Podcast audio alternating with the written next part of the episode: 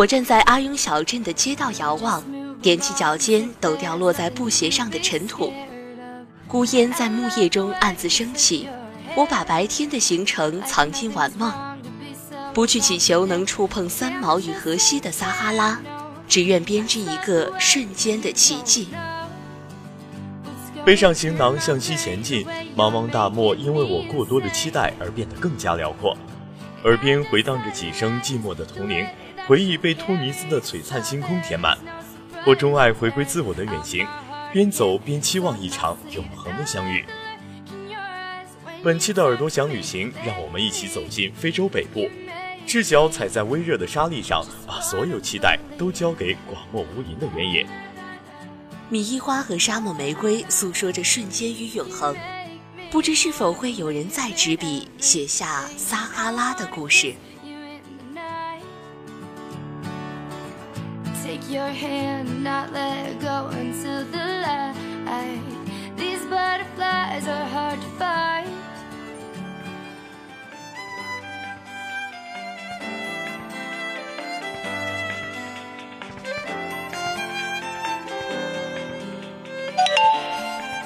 微信突然响起，原来又是朋友在不停的叮嘱，让我一定要住在国家旅馆。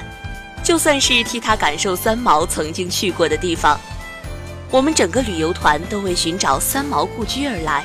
下飞机后边走边查，好不容易才走到了攻略上说的那条马路。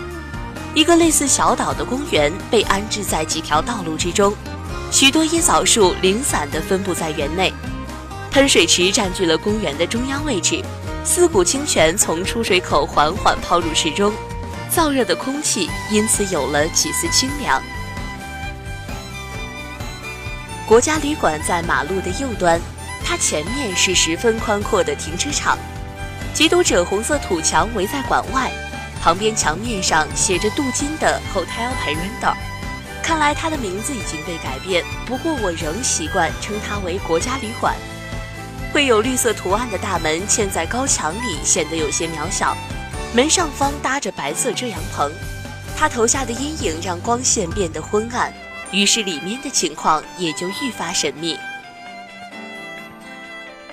进入大门后，前台位置的门厅也很狭小，一位个子高挑的男士颇具绅士风度地站在那里，他微笑着向经过的人打招呼，用阿拉伯语说着“你好”。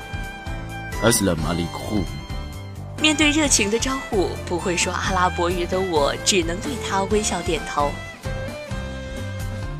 馆内景色与外面相比别有洞天，长廊掩映在绿树丛中，野花散发着淡雅幽香。几间高端套房以深色为基调，门半开着，依稀可以看到里面金黄色的帘子和幽暗的光。这些房间是西班牙人统治这里时设计建造的。据说他们的豪华程度丝毫不亚于宫殿。不知不觉已经是晚餐时间了，有几位形单影只的人慵懒地朝饭厅走去，我们也跟着他们走到那里。果然如三毛在《素人渔夫》中的描写，这儿的空气新鲜，没有尘土味儿，刀叉擦的雪亮，桌布烫的笔挺，若有若无的音乐像溪水似的流泻着。屋内的环境让人感到舒适又安逸，白色的纱帘将阳光过滤，室内的光线也极为柔和。大家吃饭都按西餐厅的规矩，多半点了牛排，碗碟不发出声响，交谈也是尽量压低了声音。晚餐过后，撒哈拉的黑夜正式来临，除了偶尔呼啸而过的风声，周围很是安静。这片黄布似的沙海就这样进入了梦乡。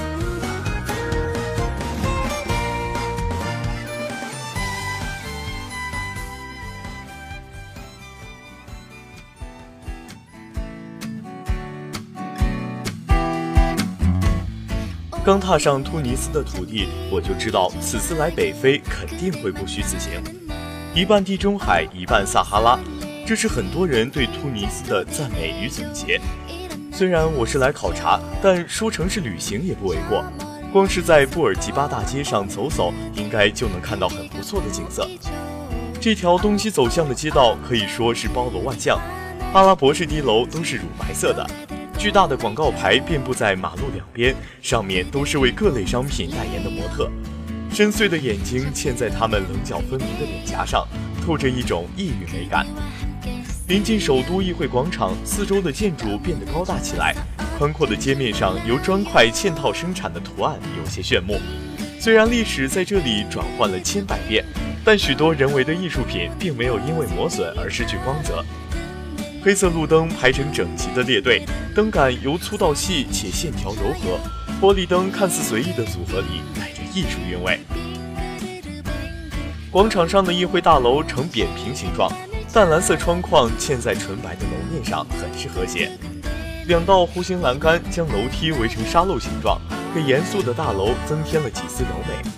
天空的颜色也不断吸引着我的焦点，那是一种纯粹到让人有些放空的靛蓝色。再向前走，街道布局复杂起来，那些我曾经在图纸上看到的老城建筑都冒了出来。圣文森特天主教堂的圆顶泛着淡黄，拱洞窗户因为加了条纹护窗更显细长。几根交错的电线横在教堂顶前，将墙面也分割成了条带状。许多行人悠然踱步于大街两旁的法式长廊，现代店铺与古城建筑完美的融合在一起。即使是拥有玻璃门与五彩灯光的店，只要招牌上依然写着阿拉伯语，那么它与古建筑就不会有太大的违和感。不远处，突尼斯国家大剧院像极了精致的大盒子。两扇门紧闭着，二楼的窗户边刻着几处浮雕，优雅的西方女神像衣袖翩然，雕刻的布局与线条极其完美，整体样式透着欧美建筑特色。要是能在这里看演出，肯定会有独特的体验。不过遗憾的是，此时它并不对游客开放。不知不觉，我已经走到布尔吉巴大街的尽头，高耸的钟楼映入眼帘。看到转动的大钟，我才意识到已经是下午了。漫步后最合适不过的就是找个舒适的地方休息片刻。那座著名的非洲酒店就在我眼前，蓝天白云在玻璃墙面上移动，四周的如画风景也被完美复制。这种独特的现代建筑也是街上一道亮丽的风景。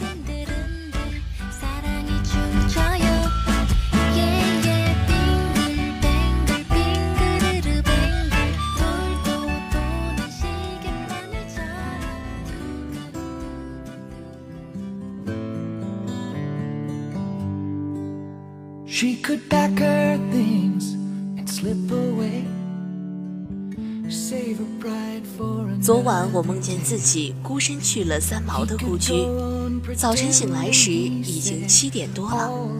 这里的温度与国内相差无几，带着凉意的风从走廊吹来，发出细微的声响。清晨去三毛故居最合适不过，我们裹得严严实实，行走在卡塔罗尼亚大街。眼睛里看到的事物都透着几分原始的野性，充满年代感的房屋毫无规律地散布在两边，屋角堆满了石头，少了半边的危楼于风中摇摇欲坠。在这里，人似乎更容易感到孤独与不安。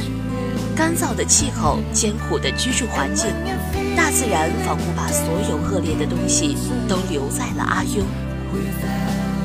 即使我们做足了准备，但这条街道的蜿蜒曲折还是超出了大家的预想。我们在坟场区往返数次，又听了很多天书般的阿拉伯语后，才终于到了那里。这间被很多人牵挂的四十四号小屋依旧没有门牌，像个不受人待见的小孩一样挤在四十六号屋的旁边。不知什么时候刷上去的黄色漆料已经褪去了原本的光泽，低矮的房子暗淡的恍若那些不曾留住的时光。渐渐的，行人开始在街上走动，他们用见怪不怪的眼神看着我们，疯狂的与他合影。想必之前已经见过很多这样的人，大家很想去里面看看，但考虑到会打扰新住户的生活。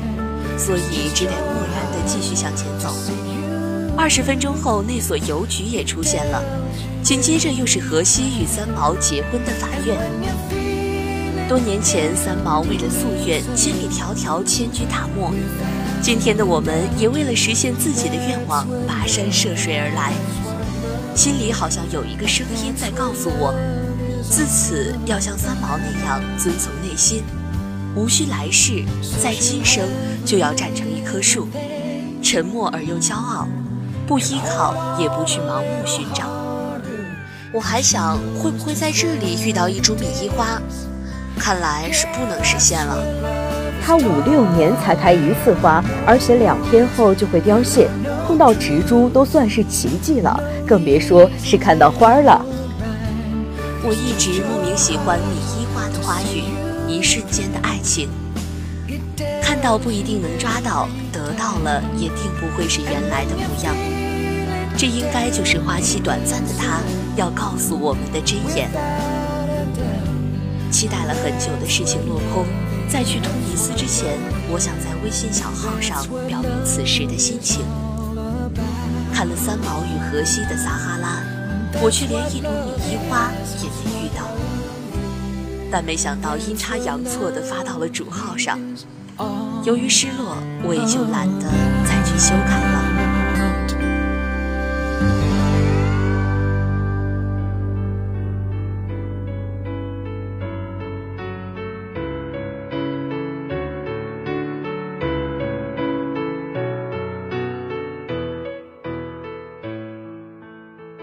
三毛，撒哈拉，哎，这不是方念楚吗？看来生活中的惊喜无处不在。去年我以为要错过的朋友，今年居然又奇迹般的出现。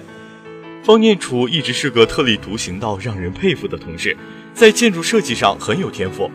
不过去年毅然辞职，据说是去做自己喜欢的事情了。他离开时没有向任何人道别，我打过很多次电话，但他的手机一直关机。大概是佩服念楚说走就走的勇气，所以我总是很关注他的消息。今天看到他突然发了朋友圈，我就又毫不犹豫拨了那串号码。哎，方念楚吗？我是段子睿，应该没忘记我吧？哦，段子睿，那肯定记得呀。知道吗？我也在非洲，只是我在突尼斯这里。啊，是吗？我现在正在来突尼斯的路上。啊，这么巧。那等你过来，我们再好好聊聊。好啊，好啊，我到了之后就联系你。我从小就很喜欢建筑，那些精美的雕刻、奇特的构造，总能激发我的设计灵感。进入迦太基古城，残垣断壁上似乎还弥漫着罗马人留下的硝烟。在模糊的古道上行走，那个传说中的故事也在脑海中重现。泰雅国的公主戴多为逃避哥哥的追杀来到这里。后来，他凭借自己的智慧，成功的建造了繁华的国度，但这一切都被入侵这里的罗马人摧毁。所幸之后，他们又在废墟上重建了罗马迦太基城，文明的线条才得以延续。许多人也许都曾抱怨他们毁掉了属于这里的原始文明，然而历史如此，应该自有它的道理。如今，荒野上只剩一些古迹残痕。石块砌成的墙基高低不齐，折断的花岗岩上依稀还能看到兽形雕刻。几株青草在硬壁处茁壮成长，偶尔还有三四只不知名的昆虫飞来。我站在西面斜坡上，当年的安东尼浴室映入眼帘，两边对称排列的更衣室，游泳池依然在原来的位置。古罗马露天剧场在树林中若隐若现，半圆形的观众席设计体现了古人的智慧。它不仅美观，而且具有良好的收音效果。古城的前方便是地中海，海水澄澈无瑕，平铺在沙漠里。有人说，今天我们见证的是迦太基的黄昏，而不是正午。也许繁荣已经褪色，但留存的建筑依然向来人诉说着岁月的密语。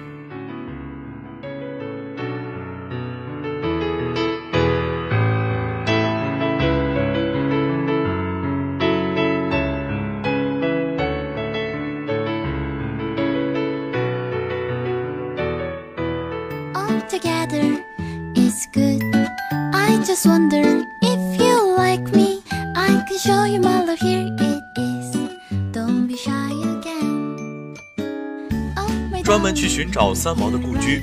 说实话，我没这个勇气。我们也是准备了很长时间，好不容易凑足了一波人才去的。来非洲应该是我这两年做的第二个比较任性的决定。去年匆匆离开公司，今天见到之前的同事，居然还是那样亲切。辞职一个多月后，我注意到了子睿给我打过电话，但当时我想也不会再见面了，就不去互相打扰了吧。没想到他还是那样热情，今天不仅到车站接我们，还主动为大家安排来公园的所有事情。眼前的湖泊宽阔而又平静，粼粼微波在湖面缓缓荡漾，这无疑是沙漠里最美的景观。在这里，空气是潮湿温润的，青松树木点缀着伊奇克乌尔山，碧翠的山峰和之前看到的沙丘形成了鲜明的对比。如果突尼斯人要隐居，这个大公园肯定最合适不过。大片的湿地藏在珊瑚之间，山峦护佑着绿水，湖水又补给着湿地。虽然是个公园，但说成是个与世隔绝的小世界也不为过。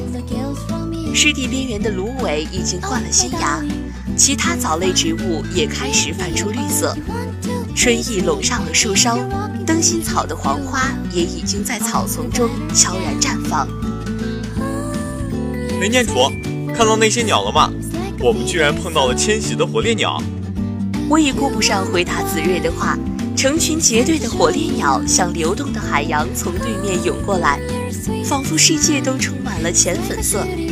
它们的脖子纤细又美丽，身体的羽毛带着玫瑰色，长喙边是一圈乳白色的绒毛。两条细长的腿迈着优雅的步伐，粉嫩的脚掌在湿地上留下了无数串纵横相交的脚印。果然是鸟类里当之无愧的大长腿啊！我想拍个近照都追不上它。那就别追了，它们特别怕人的，还是跟我一块儿去抓鱼吧。临近黄昏时，水面的色彩分出了层次，湖心绿中透着深邃，越向四周水色愈淡。浅水区由于淤泥堆积，泛着黄色。不过在这里能看到条纹密江。我们坐在湖边，仔细观察这些色彩艳丽的鱼群，看它们自由地闪动五彩斑斓的鱼鳍。随着黄昏的来临，温度似乎开始下降，鱼群躲进了较深的水域。于是我们开始沿着湖泊散步。当大漠的落日映红对面的山头，天色变得昏暗时，才依依不舍地离开了这个美丽的地方。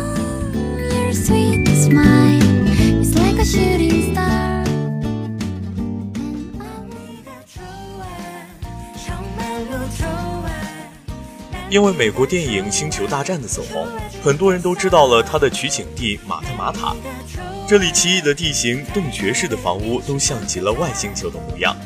一望无垠的荒原由黄土和沙砾组成，远远望去闪着金灿灿的光芒。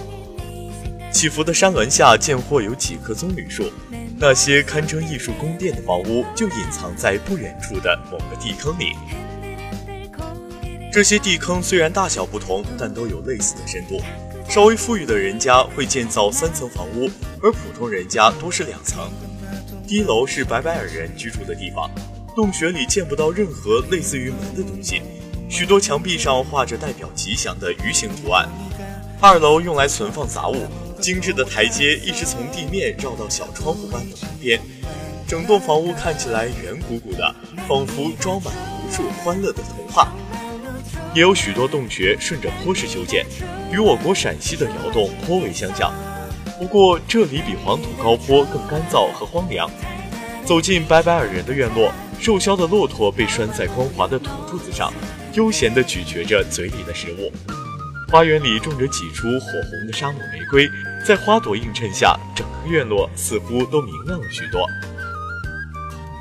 近几年，因为大量星球迷来这里旅行，当地人的生活特点也因此发生了许多变化。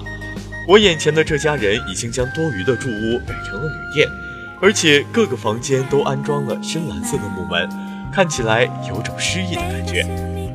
原来，当原始触碰到潮流，当荒芜开始向精致靠拢。它们结合产生的美感会超出我们的想象。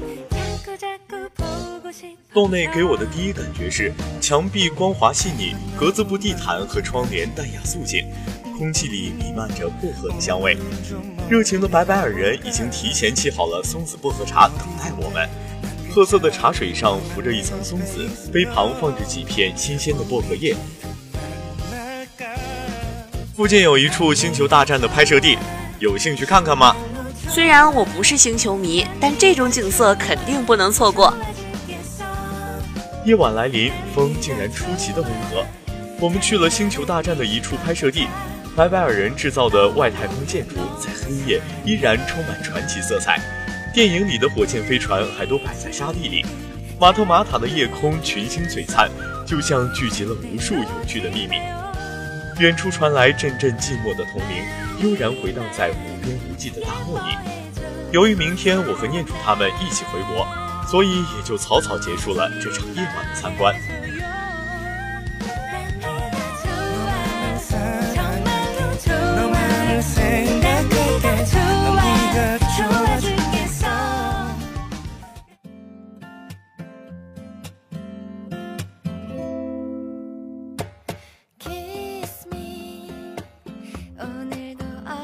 那天在朋友圈看到你要找米一花，据说它是一种很少见的花。怎么，你很喜欢它吗？哦，那个呀，说实话，我也没见过真正的花，只是很喜欢它的花语。虽然没有米一花，但我这儿正好有一朵沙漠玫瑰，送给你吧。谢谢啦。哎，这不是昨天我在白白尔人花园里看到的吗？原来它还有这么美丽的名字。那他的花语是什么呀？这个嘛，等以后再慢慢告诉你。